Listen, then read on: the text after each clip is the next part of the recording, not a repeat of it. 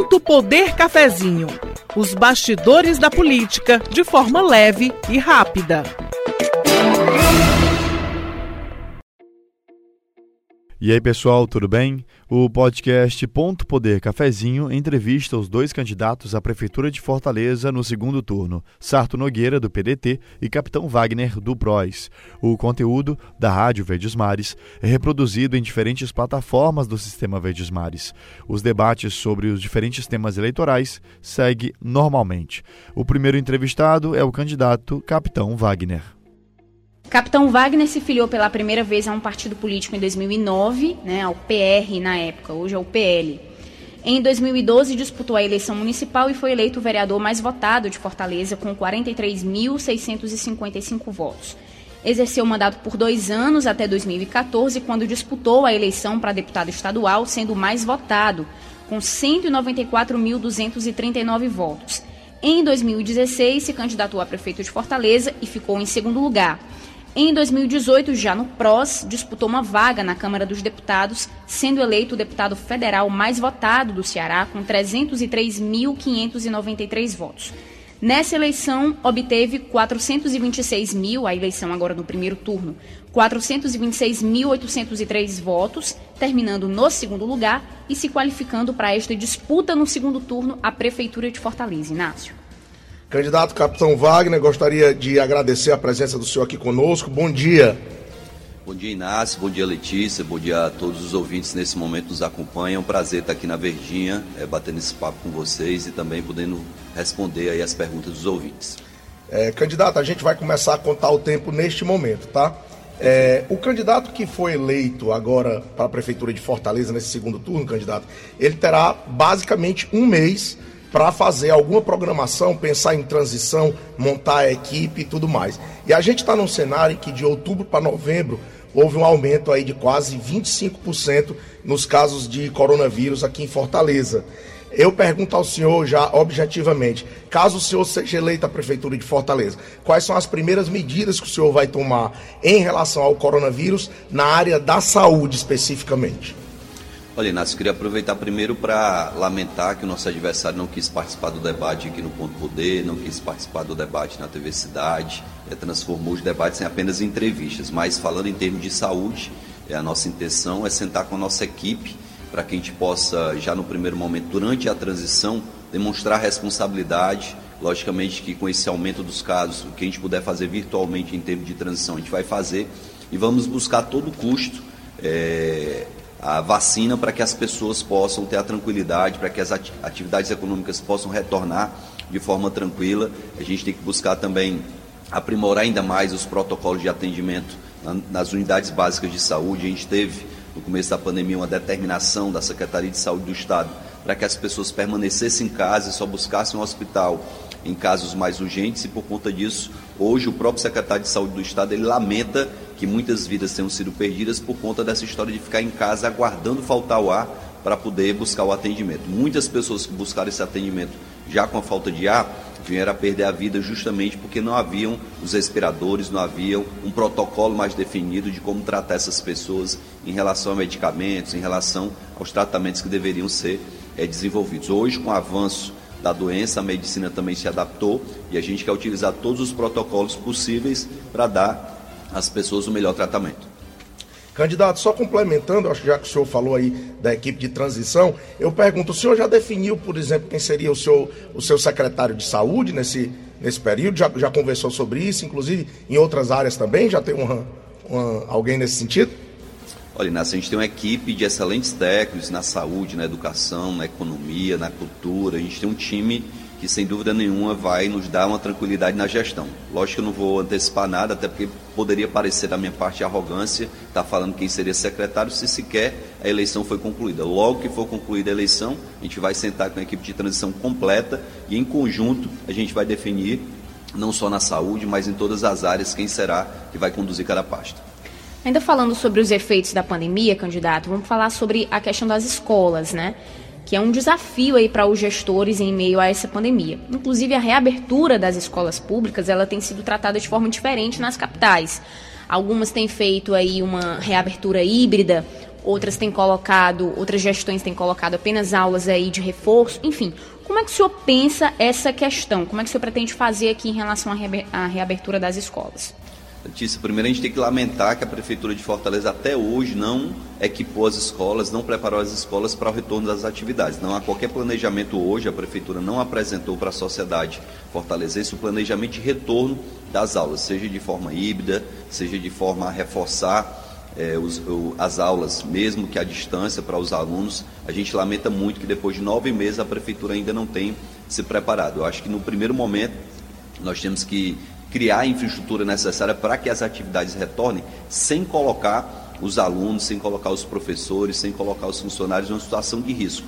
Isso só pode ser feito se for planejado. Não foi planejado até hoje, mas já na transição a gente vai fazer esse planejamento para que a gente possa garantir aí os equipamentos de proteção individual para os professores e funcionários, a máscara para o aluno, o álcool em gel, o distanciamento e tudo que for determinado pelas autoridades sanitárias, inclusive reativar os laboratórios de informática que existiam na época da Luiziane e que o atual prefeito fechou de forma a prejudicar é, a questão tecnológica nas escolas. Então, de uma forma muito célere, já na transição a gente vai se preocupar em recuperar o ano perdido por esses alunos investindo em tecnologia, investindo na estrutura das escolas. É, candidato, em relação a essa disputa que está tendo no segundo turno, o senhor com o seu adversário, é, no primeiro momento, o senhor, na, na, entrada desse segundo turno, o senhor não conseguiu trazer assim, para a sua campanha apoio daqueles candidatos que foram derrotados né, no primeiro turno. E eu pergunto para o senhor, diante desse modelo que a gente tem no Brasil aqui, né, de governança e de coalizão, né, é, de coalizão, vamos dizer assim, o senhor, como é que o senhor avalia esse, esse governo do senhor, caso o senhor seja eleito, sem conseguir atrair esses apoios? Olha, Inácio, do lado de lá existe uma salada de frutas, do PC do B ao DEM, do PSOL ao PSDB, existe uma salada de frutas que está colocando, inclusive, o eleitor é, questionando algumas posições de alguns partidos. Né? O pessoal, por exemplo, diz que vai apoiar o Sarto, mas já vai ser oposição a ele na Câmara dos vereadores. Então há uma contradição muito grande nesse arco de aliança, a gente está muito tranquilo, o apoio que a gente precisa é o do povo. Logicamente que se algum dos candidatos viesse a nos apoiar, a gente ia receber de bom grado, mas a gente não está disposto a construir essa salada de frutas ideológicas que, que existe do lado de lá. Estou muito tranquilo em relação a questão dos apoios às pessoas, o eleitor da Luiziane, o eleitor do Heitor Ferre, do Heitor Freire, até alguns eleitores do Renato Roseno têm declarado apoio à nossa candidatura, é isso que a gente precisa. Quando há incoerência em posicionamentos, o eleitor ele percebe e acaba migrando para o candidato adversário. Eu vou citar aqui, por exemplo, um discurso épico do Renato Roseno na Assembleia, no final do ano passado, durante a aprovação da reforma da Previdência. Ele dizia, olha, o governo federal que eu faço oposição levou nove meses discutindo a reforma da Previdência lá em Brasília. Aqui, um governo do Partido dos Trabalhadores levou nove dias, atropelou sindicatos, atropelou professores, atropelou todo mundo e aprovou uma reforma da Previdência. É justamente esse presidente da Assembleia que ele está apoiando nesse momento. Então, essas contradições, essas incoerências acabam me beneficiando. Eu estou muito tranquilo em relação a isso. Eu acho que outros fatos estão em discussão, estão em debate nesse momento, como a CPI, que o Sato respondeu na Assembleia.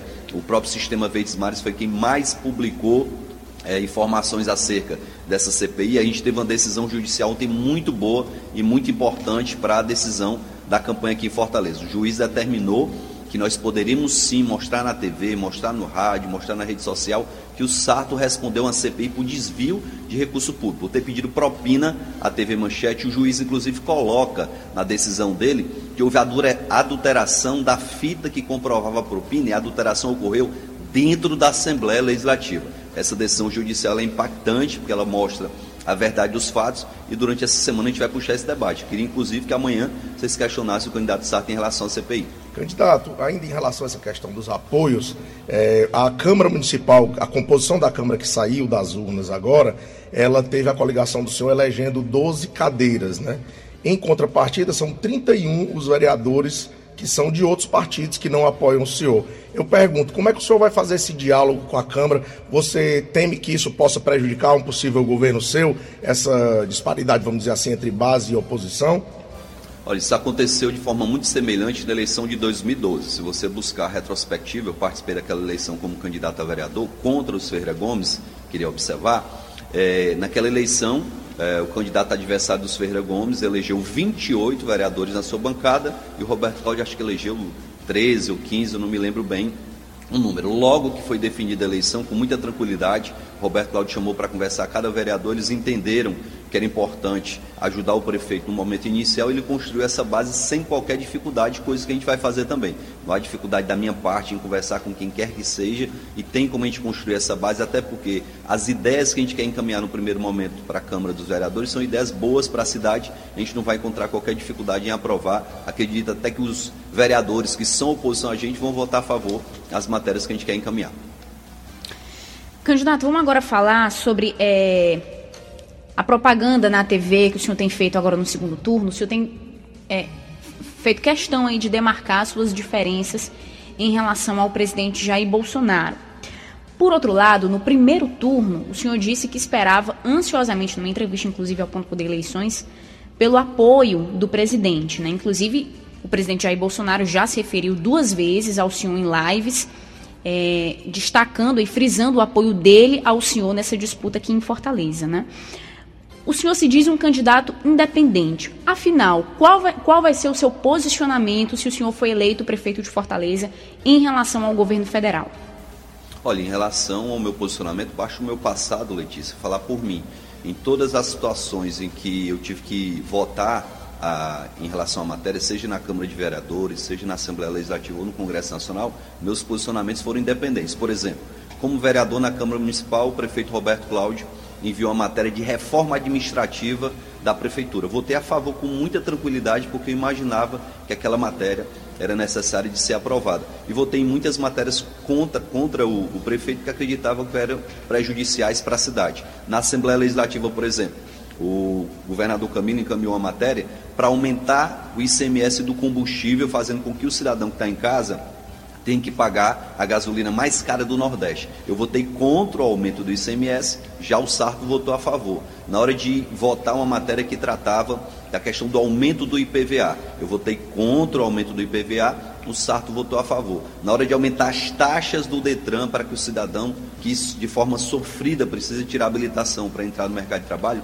eu votei contra o aumento das taxas e o Sarto votou a favor. Lá no Congresso, meu posicionamento tem que ser da mesma forma. Então, é, é muito claro que o Sarto ele deve obediência a um grupo político. Eu nunca devi obediência a nenhum grupo político. Sempre votei a favor daquilo que eu achava que era bom para a população e o que eu achava que era ruim, logicamente eu votei contrário. E meu posicionamento enquanto prefeito vai ser um posicionamento de buscar o governo federal, de buscar o governador Camilo, e entendo que tanto o governo federal como o governo do estado têm obrigações com Fortaleza. Cidade de Fortaleza é uma cidade extremamente desigual, é tanto que o FPM de Fortaleza é um dos maiores do Brasil por conta da desigualdade social que existe aqui. Então a gente vai buscar tanto o governador Camilo como o presidente da República, Jair Bolsonaro, para buscar os recursos necessários para implementar as políticas públicas que eu estou é, me comprometendo durante a campanha. O senhor vai buscar o presidente Jair Bolsonaro, mas não vai ser um aliado dele? O senhor vai apoiar integralmente o presidente Jair Bolsonaro?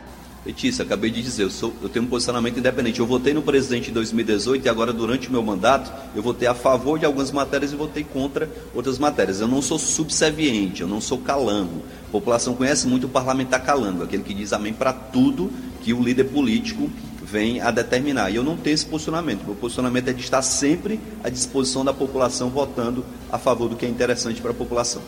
Candidato, ainda sobre essa questão da pandemia, uma grande questão que nos aflige aí é a questão econômica aqui na cidade, né?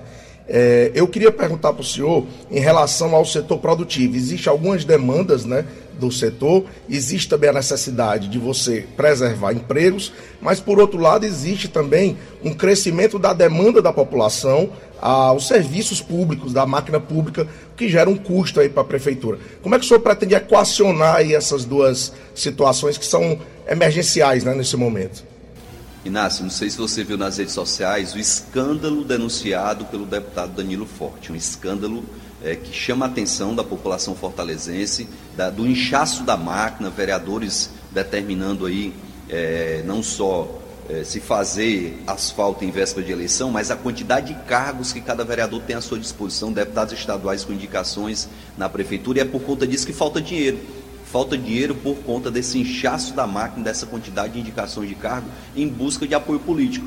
Se o prefeito tiver a consciência de ter sim uma relação republicana com esses vereadores, de respeitar os vereadores de atender às demandas deles, mas sem essa subserviência, sem esse mecanismo que dá um só vereador, a denúncia do, do Danilo Forte é muito, é muito forte. A denúncia do Danilo diz que um só vereador custa aos cofres da prefeitura por mês 440 mil. Multiplique por 13, porque tem o 13 terceiro salário dessas pessoas também. Você vai ter aí mais de 5 milhões de reais para um vereador por ano, fora a estrutura que ele já tem na Câmara Municipal. Então é importante que o cidadão entenda que dá sim para a gente atender o setor produtivo em relação à revogação da lei de alvarás, dá sim para atender o setor produtivo em relação à isenção de alguns tributos, desde que o setor produtivo se comprometa em criar novos postos de trabalho, que é o que a gente mais precisa nesse momento. Nessa campanha, a abordagem que foi feita a mim com mais intensidade foi: capitão, pelo amor de Deus, eu preciso de emprego, eu preciso de trabalho, eu quero manter minha família com dignidade. E é isso que a gente vai fazer em parceria com o setor produtivo. Ou a gente tem a consciência que a gente precisa ser aliado e parceiro do setor produtivo para gerar esses postos de trabalho, ou então a gente vai continuar nessa crise econômica que é grande. Candidato, a gente está chegando aqui no último minuto né, da nossa entrevista e eu queria que o senhor deixasse aí sua mensagem final para os, para os eleitores e dizer qual é que vai ser a sua prioridade fundamental aí quando se o senhor for eleito, quando o senhor assumir a prefeitura. Mãezinha, você que está preocupada do seu filho ser sequestrado pela facção do bairro vizinho, você que está preocupada com a violência que assola a cidade de Fortaleza, eu estou aqui para dizer que nós vamos sim transformar a realidade dessa cidade. Você que é comerciante, que vive trancado atrás das grades enquanto os bandidos estão soltos, a gente está aqui para mudar essa realidade. Você que está desempregado e precisa buscar um emprego, a prefeitura vai ser sua parceira, vai oferecer um passe card para que você possa buscar as entrevistas sem ter que tirar um real do bolso. Você que quer ter o sonho de ter seu filho estudando numa escola cívico-militar, a gente vai oferecer essa oportunidade, principalmente nos bairros mais carentes e desiguais da cidade de Fortaleza. É por isso que eu peço a vocês que votem 90 Capitão Wagner, para que a gente possa mudar essa realidade. Candidato, muito obrigado. Cumpriu o tempo à risca aí, a gente agradece. Estou disciplinado. Está disciplinado mesmo. A gente agradece, deseja para você aí um bom final de, de campanha, né? Boa reta final de campanha.